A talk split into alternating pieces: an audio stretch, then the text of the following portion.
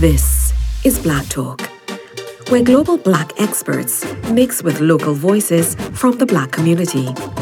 Personal stories meet historical context, and Black achievement is celebrated as we explore the realities of anti-Black racism.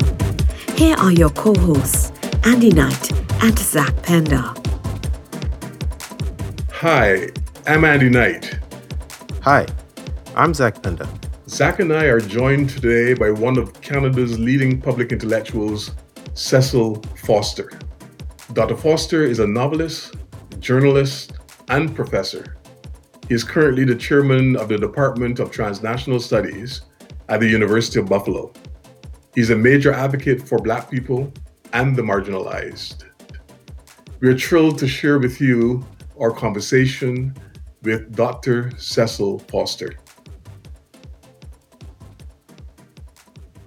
You know, Cecil, you and I, we grew up in that beautiful island of Barbados, and I can still hear in my head now the song by the Merry Men about beautiful Barbados, the gem of the Caribbean Sea.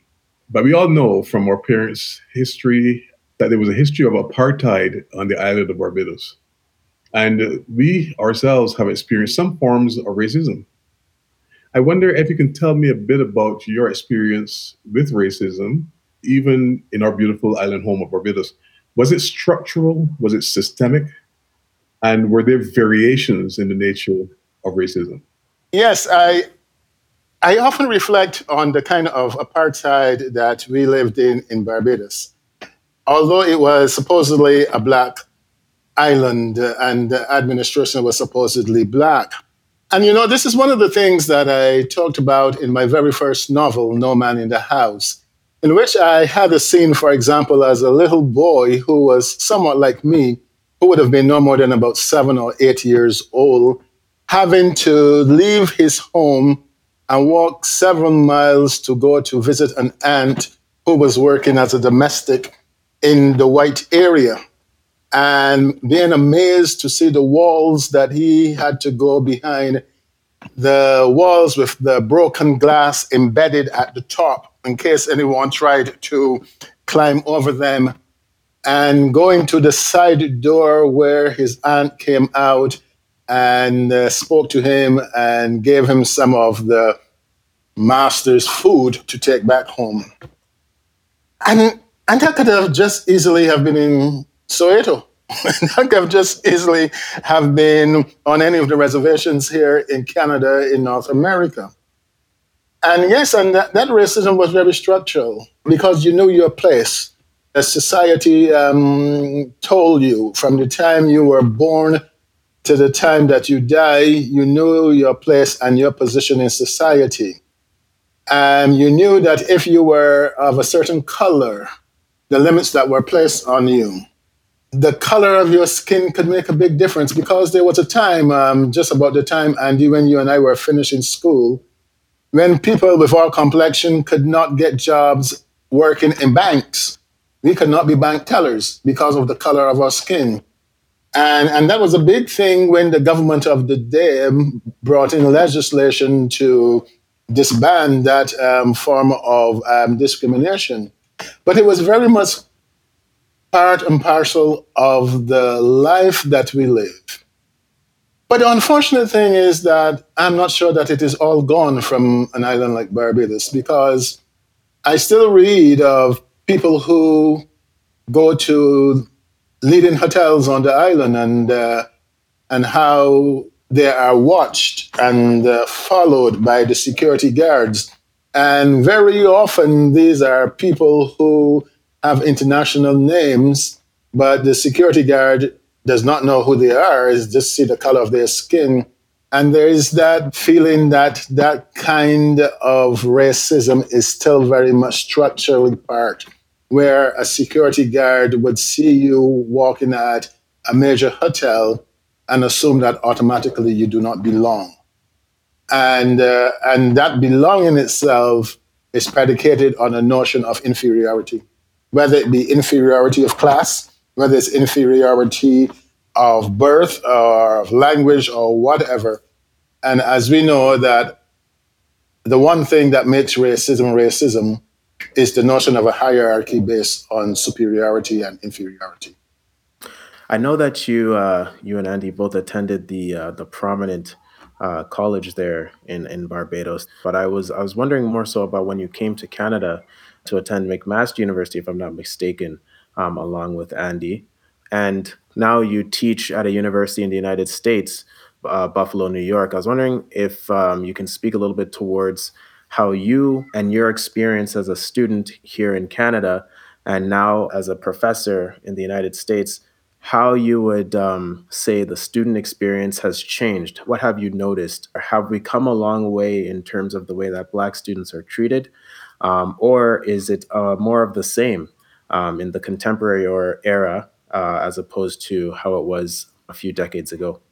Well, Zach, I would say that things have changed, but they have also remained the same because there is something that is seminal and essential that is at work. And we're talking about how we recognize the dignity of the individual and the human being. You did take me way back to Barbados when we were at Harrison College, but in fact, at that time, they didn't think it of much of just a high school. We indeed thought it was a college.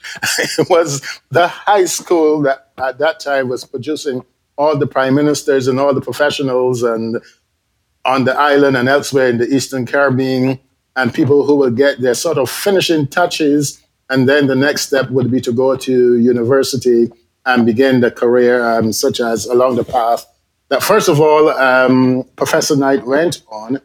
And when I arrived in Canada, I went in a different path from Andy, where Andy remained in academia. But I went into journalism, and I was a journalist for the very first part of my life, where I would argue that I saw the practical side of racism, and I didn't study it as much in the abstract, but I saw it working out every day as a reporter, especially those days when I was at the Report on Business. And at that time, it was very difficult to find a Black person who was at any level of management or mid-management in Canada. And in that time, too, very often, I went into newsrooms where I was the sole Black person in the newsroom and very often the sole ethnic person in the newsroom. And I would joke that when I leave those places, that 100% of the Black staff would walk out with me because I was the sum total of the amount. And then later in life, I switched back into academia, and I didn't have the foresight like Andy to go to McMaster. I instead went to York University, and I did my PhD there. But I went as a mature student. And to some extent, I was so focused on finishing my PhD, I was just spending time in the library, at home reading and focus, and I didn't have the same kind of experience as if I was a junior working my way through from the first degree up to the PhD, because I did all of my work in stages. So over this time, I saw changes. And I remember when I first came to Canada, that by and large, most of us who came up from the Caribbean found it very difficult even getting into the universities. We applied to places like University of Toronto and elsewhere, and they would say that our qualifications were not the same or were not of equal standing. And people like myself then went to night school at York University, and that was the way that actually Black and minority people, in fact, got themselves into academia. We were talking of a time when you could not find a Black professor. And we were talking about the time where you might find a Jewish professor, but they were the ones that were just paving the way for other minority people to get in. And those were the times when if you were a Chinese student, you were expected to go into business and business alone. And those of us who were Black of African ancestry, we were just expected to take up space and then to eventually disappear. So that was the climate in which I experienced university in the first time. When I went back to do my graduate work, there was some change because there were some of us who were getting into graduate school. But then it was still very much a trickle. And it was the exceptional who got in. And it was the exceptional who would get the graduate scholarships, or who would get the tierships, or who would get the kind of sustained support that you would anticipate. And of course, there was nobody to mentor you.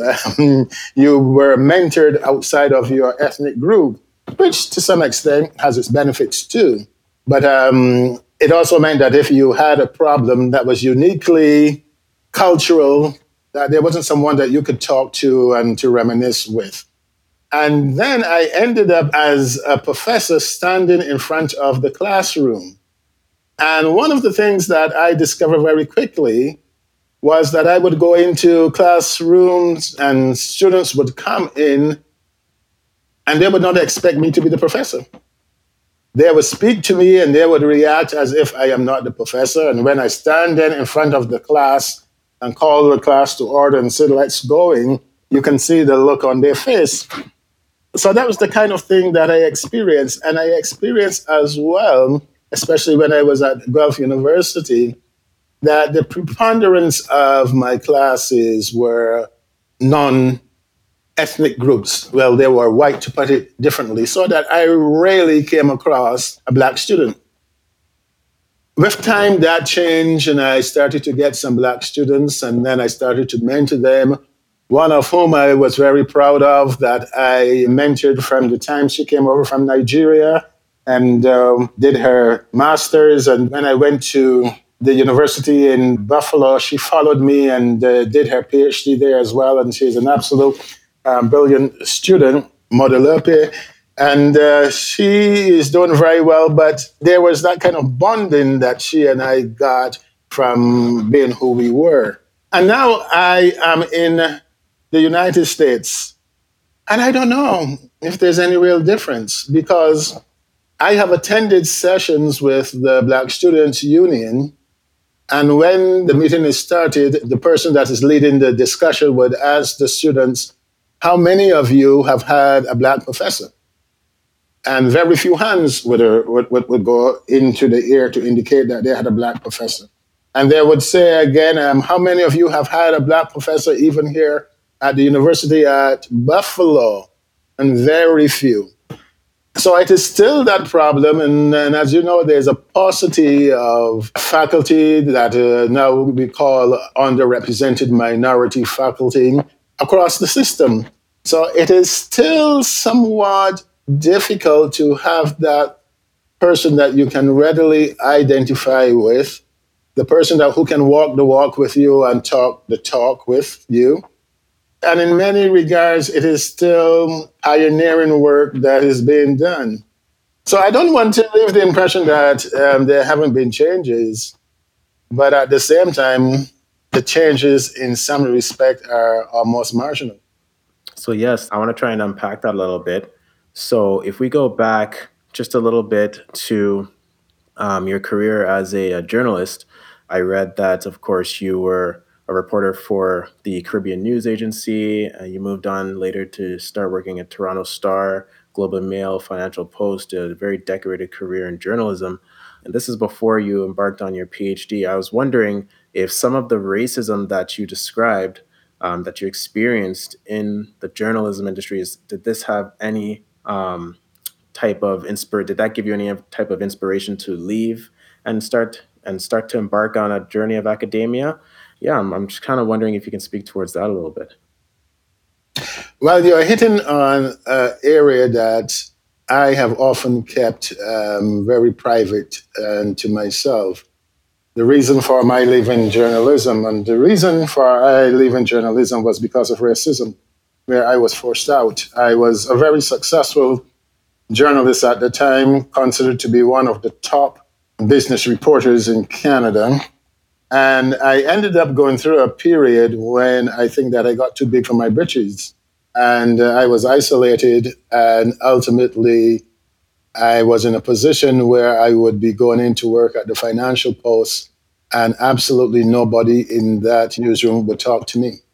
I would go in the morning and sit at my desk and stay there for about 8 hours and then get up and leave, and nobody would talk to me. That was the kind of isolation that I received in the newsroom. And it got to the point where it became so demoralizing for other staff that they went to management and said, this should not continue, do something about it because it's demoralizing us for what is happening. And I was offered a package, which I then left. And I remember on my exit interview when I was talking to then the manager of the newspaper, saying to him, you know, this might very well be my last job in journalism in Canada. And he said, oh, absolutely not. You are fine, outstanding. Everyone know how well you are. This is only going to be transitionary. And I thought it was true, because when I was at the Financial Post and the Globe, I had all sorts of offers from all sorts of newspapers all over to come and join them. I even at one point came out to Edmonton and had an interview to work with the Edmonton Journal. But then around that time, a curtain seemed to have come down, and I could not get an interview and I could not get a job at any newspaper in Canada. Could not get a full-time job even when I went to the CBC and CTV and elsewhere.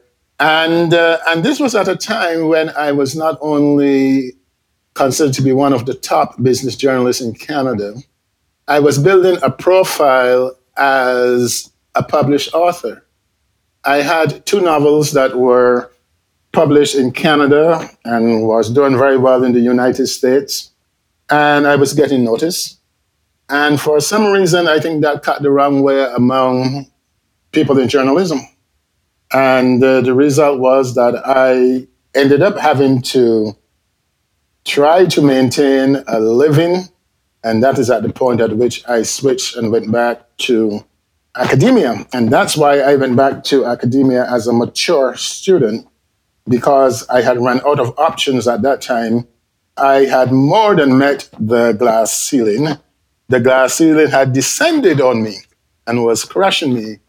And with a very young family, a family that had grown used to a certain standard of living from the salaries I was receiving then, it became very difficult. And that ended up with my having to transition into academia. But I did it very reluctantly.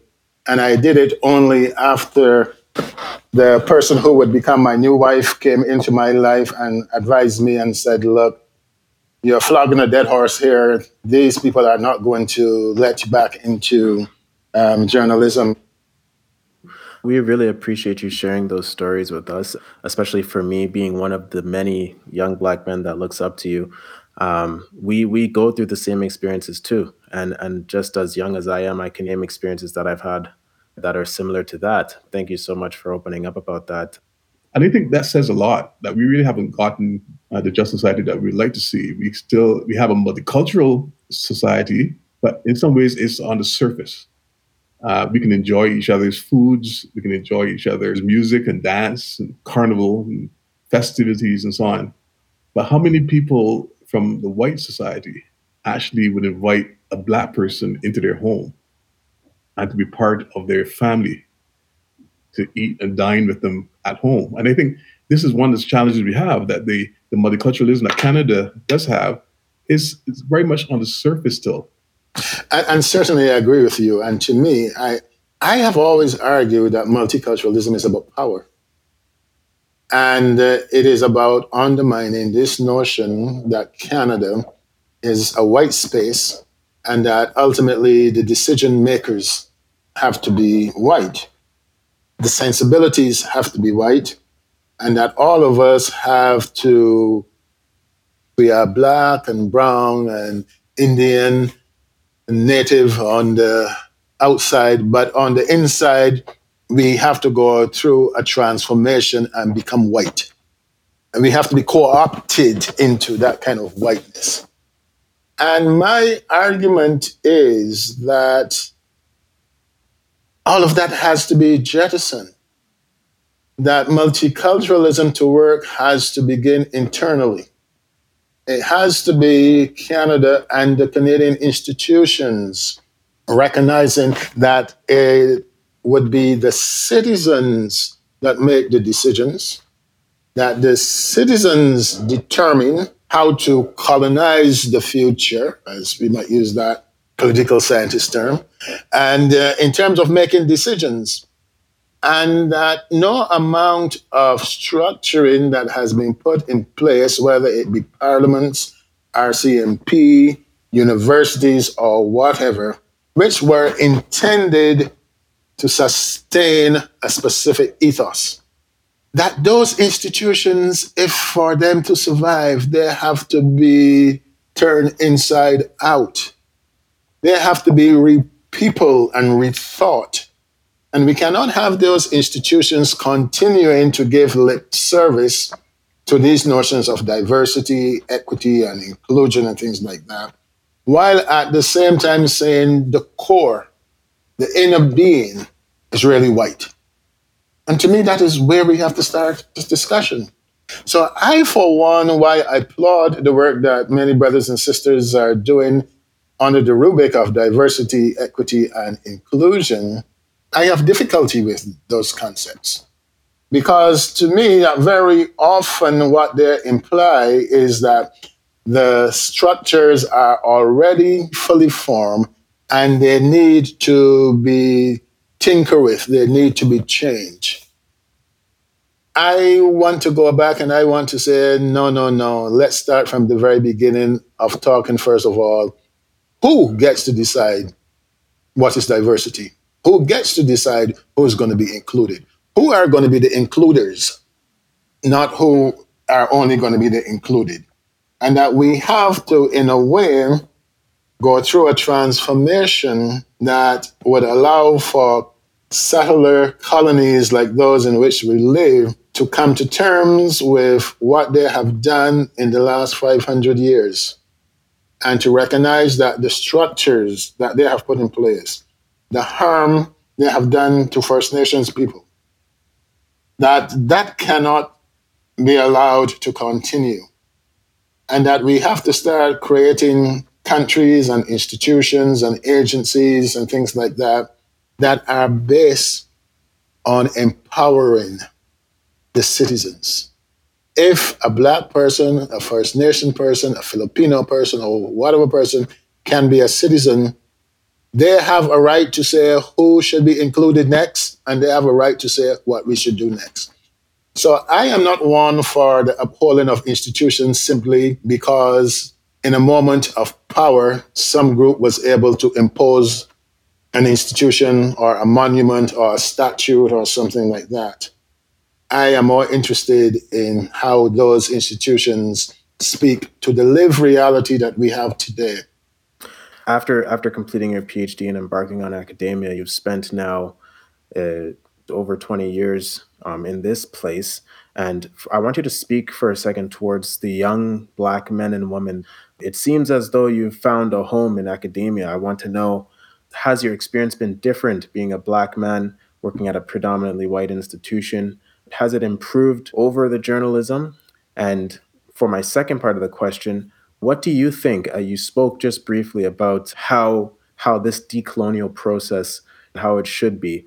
How do you think, looking at our either Canadian or even American context, how do you think that we should start to fix some of these problems, start to fix some of the racial disadvantage that is perpetuated upon Black people and people of color? How do you think we should start to move in that right direction? Should it be at the government level, through legislation? Should it be, individual companies doing it on their own? I'm interested to hear your thoughts on both how your work is now in terms of race relations for yourself and how we should move forward into the future to make things better for the generations that are going to come after us. Well, in terms of the first part of your question, it is funny, and maybe what helped me to overcome the disappointments that I had when I left journalism was that my very first job in life was actually as a teacher. And I always thought journalism and teaching were different sides of the same coin. It was about a question of sharing and mentoring and reasoning and informing people. And I tell you the story of when I was in journalism, that very often I was the lone representative of ethnic groups in those settings. So in a sense, a good part of my work was teaching and getting people to understand the different realities. So when I got back into academia, I took very much that attitude. And you'll notice that I never stopped writing. I continue to write as a novelist. I continue to write as an essayist. I continue to write popular books. And you'll notice that I did not write too many abstract, fully academic papers because I always felt that I wanted to speak to a wider audience, of which academia was part of it, but I always thought that I wanted to speak to other people besides just fellow academics.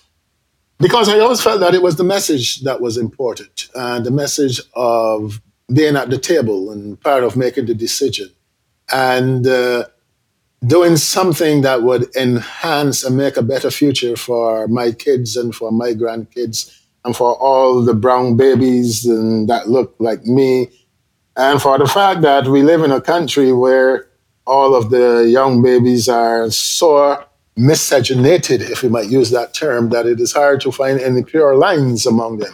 And to me, that's a wonderful thing. And I like being in the midst of that.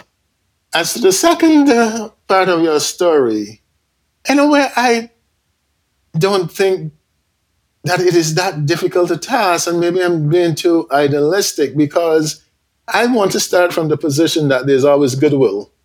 And that as human beings and recognizing the human dignity, that we look on the face of the other and we see our God or we see our humanity or we see whatever, and that there is something basic to us as human beings that will make us, in the Leavener sense, say, I don't want to kill that stranger. I want to work with that stranger. I want to work with that. And for me, the solutions that would work for multiculturalism were the same kind of solutions that were being talked about in the 1960s. We don't need to go and reinvent the wheel. And that is very often the trick that is used against us, where people come to us and say, what would you do that is new? Morality has been the same for the last 300-400 years, where we know what is good and we know what is wrong, and we know how to treat people well. What we have to do is to deal with the power structure. And much of what is wrong can be summed up in the notion of political will. Do we as a people have the will to do what our mythology, our religions, our experiences, having fought two brutal wars, world wars, and all of the different wars that we have fought, the enslavement of people, the placing of people on reservations, the genocidal stuff that has happened. You know, coming out of the Second World War in that hiatus between 1948 and 1971 or so, there were a lot of people who thought we had learned our lessons and we had said, wow, we are not going to go back and we are not going to do those things. That's when we had Canadians out there drawing up the Charter of Rights at the United Nations in 1948, and we decolonizing and colonies are becoming fully independent because we are saying we have learned our lessons. Those things are still relevant today. It is still power. It is still having to deal with people who think that because of their privileged positions, they should be privileged and other people not, rather than feeling that they should have a sense of allowing everyone to come to the table and to allow themselves to become just one voice rather than the voice. And to me, that is where the promise is when I hear some politicians on all sides, when they start to talk about the us and they start to talk about the differences and the diversity and they start to willingly undermine the privileged positions. And I think that is where we should have our discussion. Laws and regulations and things like that will flow out of those things, but they can only flow out of a source of goodwill. If there's no goodwill, if there's not the political will, if there isn't the social will, that indeed we can get into a place where the lamb can lie down with the lion, birds of a feather can flock together, not because they are any other thing, but that they are birds, rather than the notion that only birds of one feather flock together. But if we go beyond those superficiality of the feathers and we look at them as birds, then they can all flock together and they can live together. And if we can start with that kind of thinking, I think that we will start to make a lot of progress. That's a very important way to segue into what I want to say next. The George Floyd moment, I like to call it the George Floyd moment, because we had a moment there when George Floyd was murdered by a white policeman, that we had to ask ourselves that question. We always said, never again to genocide after the Jewish people were killed in the Holocaust, and never again when Pol Pot killed so many people in Cambodia, never again in Rwanda. We keep saying never again in all these cases, and yet still these crimes against humanity continue to happen. I just wonder whether or not something else has to be done than just simply the rhetoric. We need to really look at the power structures that are in existence, because that's where change is going to really happen. And we can no longer tinker around the edges, or that's what reform is all about. And people are calling for reform, but we need probably more than the reform. We need restructuring. We need a complete abolishing of some of the structures that we currently have. What do you think is the best approach, especially given the universities that have actually being built on these structures of racism? How do you get through to people at these universities to bring about the kinds of changes that are necessary? It sometimes feels like, when an airplane is in flight and there's a problem with the wing, it's almost like trying to change the wing of the airplane when the airplane is in flight. I mean, we have to continue to do what we're doing in the university system. So we can't completely destroy the university. But yes, still, there's the fundamental problems of the universities. We can't just simply tinker around with it any longer. We have to go beyond that. Yes, and it is indeed a very difficult thing. And I like your analogy of the airplane in flight. But we must remember, though, that airplanes aren't always in flight. They do land at some point. And when they do land, we see all those people that are busily going around and checking parts to make sure the system is going. And I think that at universities and other institutions, we have to spend time on the ground. And sometimes they need to step back and to ask themselves what they're doing. You and I are at universities that are public institutions. They were set up for the good of the public, to educate and to provide liberal educations and to provide scientific education and things like that. Their main task is for the betterment of society. So what does a University of Alberta and a University at Buffalo, what do they conceptualize as the good of society now? And I would hope that they do not see the good of society in 2021 in an era of the George Floyd rebellion. And when we saw the mass of young people of all ethnicities and all social categories out on the street saying, it is time for a change. We have ground this plane. Let's put on different wings. Or let's change to a different type of vehicle to get us going. And I think that that's what we have to keep reminding these institutions, that they are public institutions and they are intended for the public good. And the public is a multicultural, a multi-ethnic, a plural society.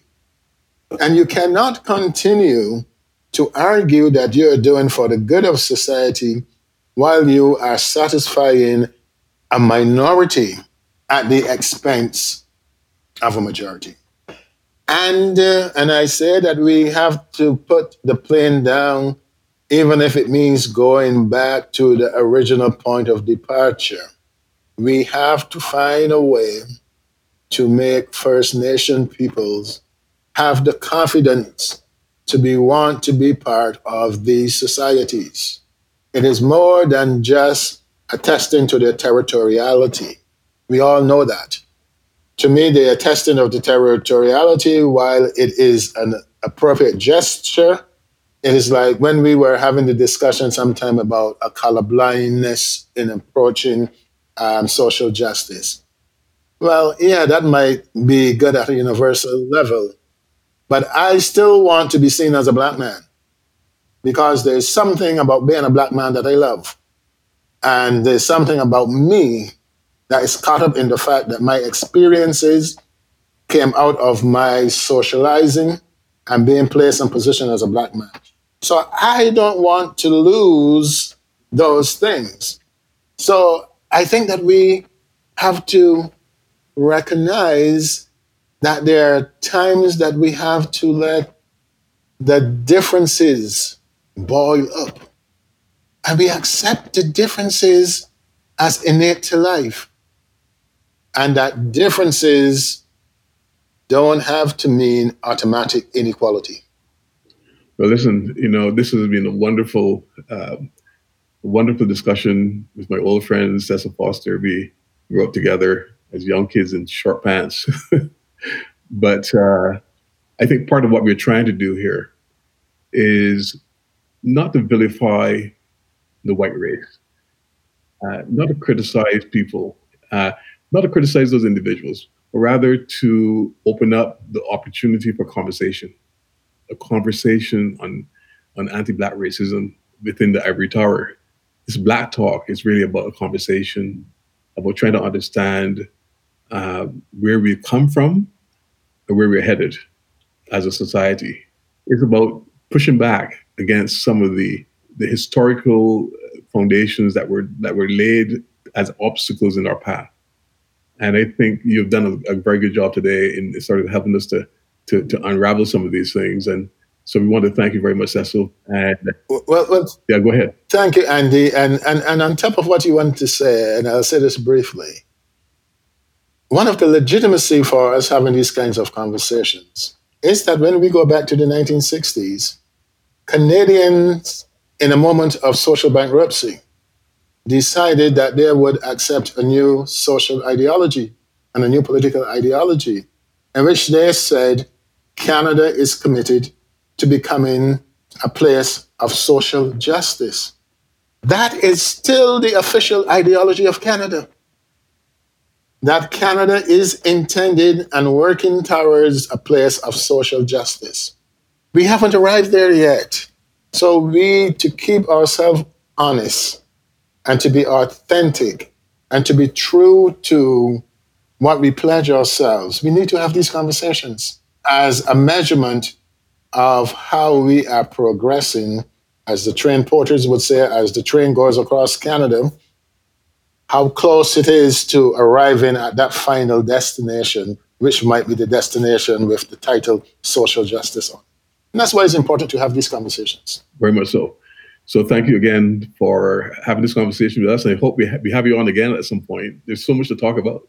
But we appreciate very much your time and the attention that you have paid to the kind of questions that we have raised. And thank you so much, Cecil. Thank you so much. We appreciate it. Very, very, very happy to have been able to come and speak with you and to gain all of this information and knowledge. So yes, just like Andy said, hopefully we have you again soon. Thank you very much. And thank you, Zach. I enjoyed all of your questions.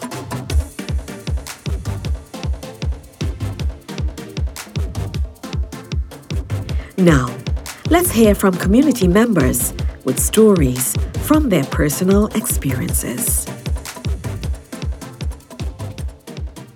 My name is Jean Walrond. I'm a University of Alberta alumni. This is the story of my early days in Canada. I grew up in Trinidad and Tobago. My parents owned a pharmacy, so as a child, I had access to all the latest popular culture. I read everything that was happening to the Blacks in North America. Canada seemed to beckon the world to its shores. It seemed different, welcoming. So my mind was made up. I decided to come to Montreal. I attended Sir George Williams University. Academic work was a challenge because as a computer science student, I had 6 courses, including 4 labs. There were only 2 females in the program. The French female never showed up. The men did their labs in groups, and I was by myself.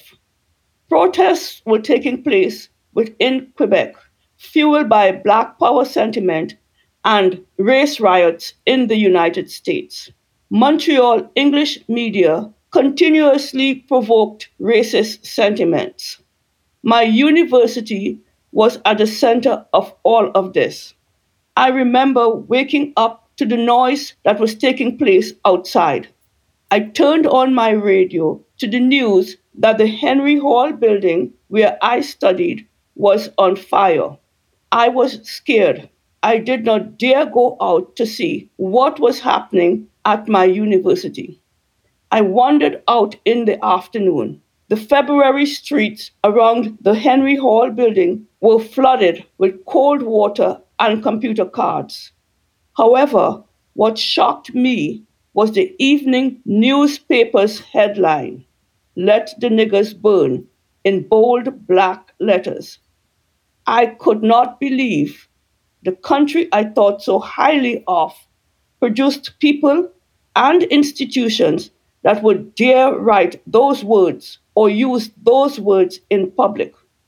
What was I doing here? What was I thinking? I wanted to go back home. But I did not go home. I continued to attend the university until 1975, earning a Bachelor of Science in Statistics and Economics. However, those words were serrated over all parts of my soul, my heart, my mind, and my body. I would never forget them.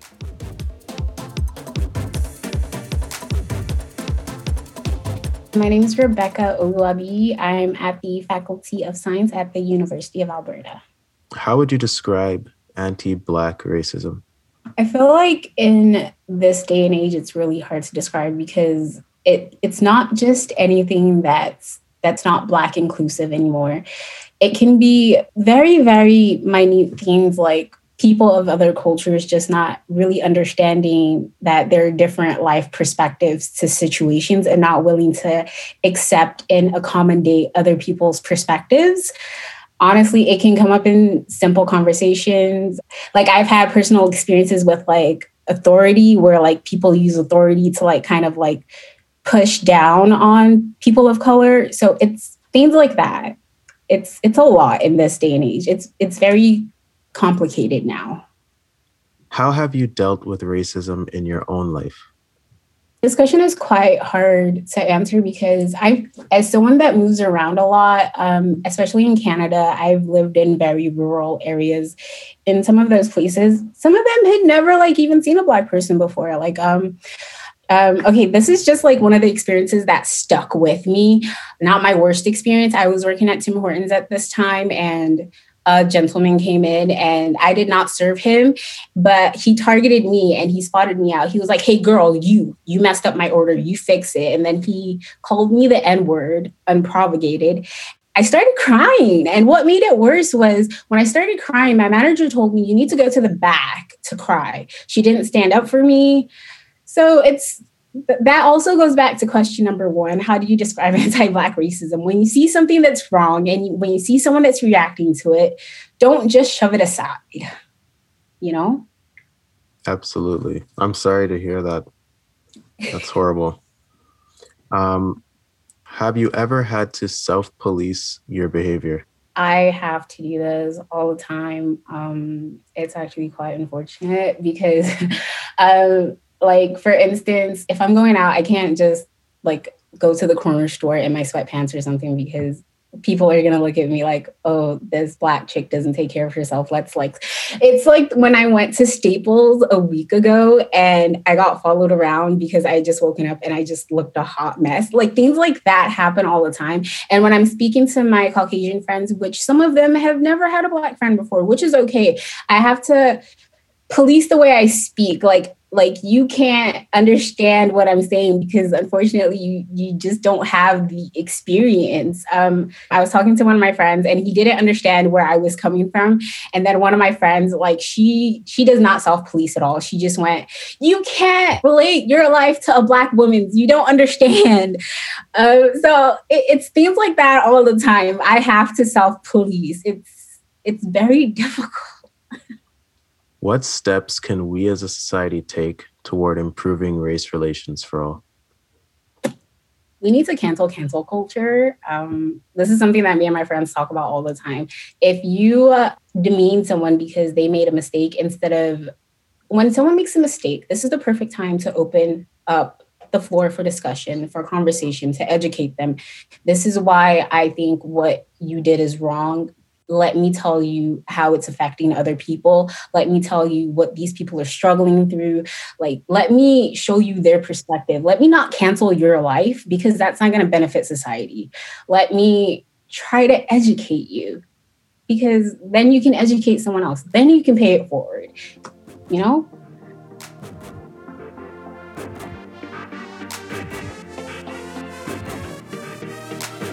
That was Black Talk.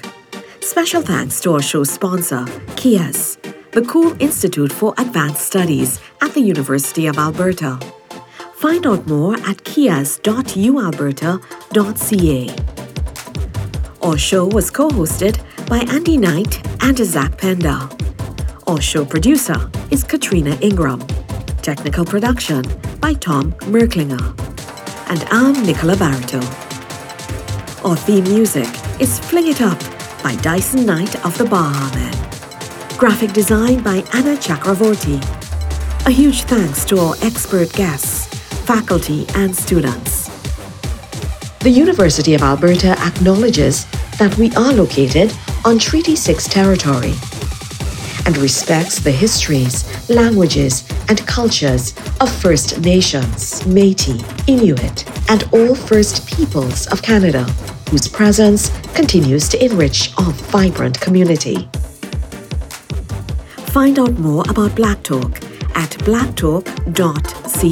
It's break-a-doom boom time now, and we ain't even trying to explain. No, too late for you to hide now. If you out here, you must see come to play. Masquerade through the city, freedom to expose, we self is ecstasy. So free your mind and leave we be. Don't waste your time, that's the judgment on me.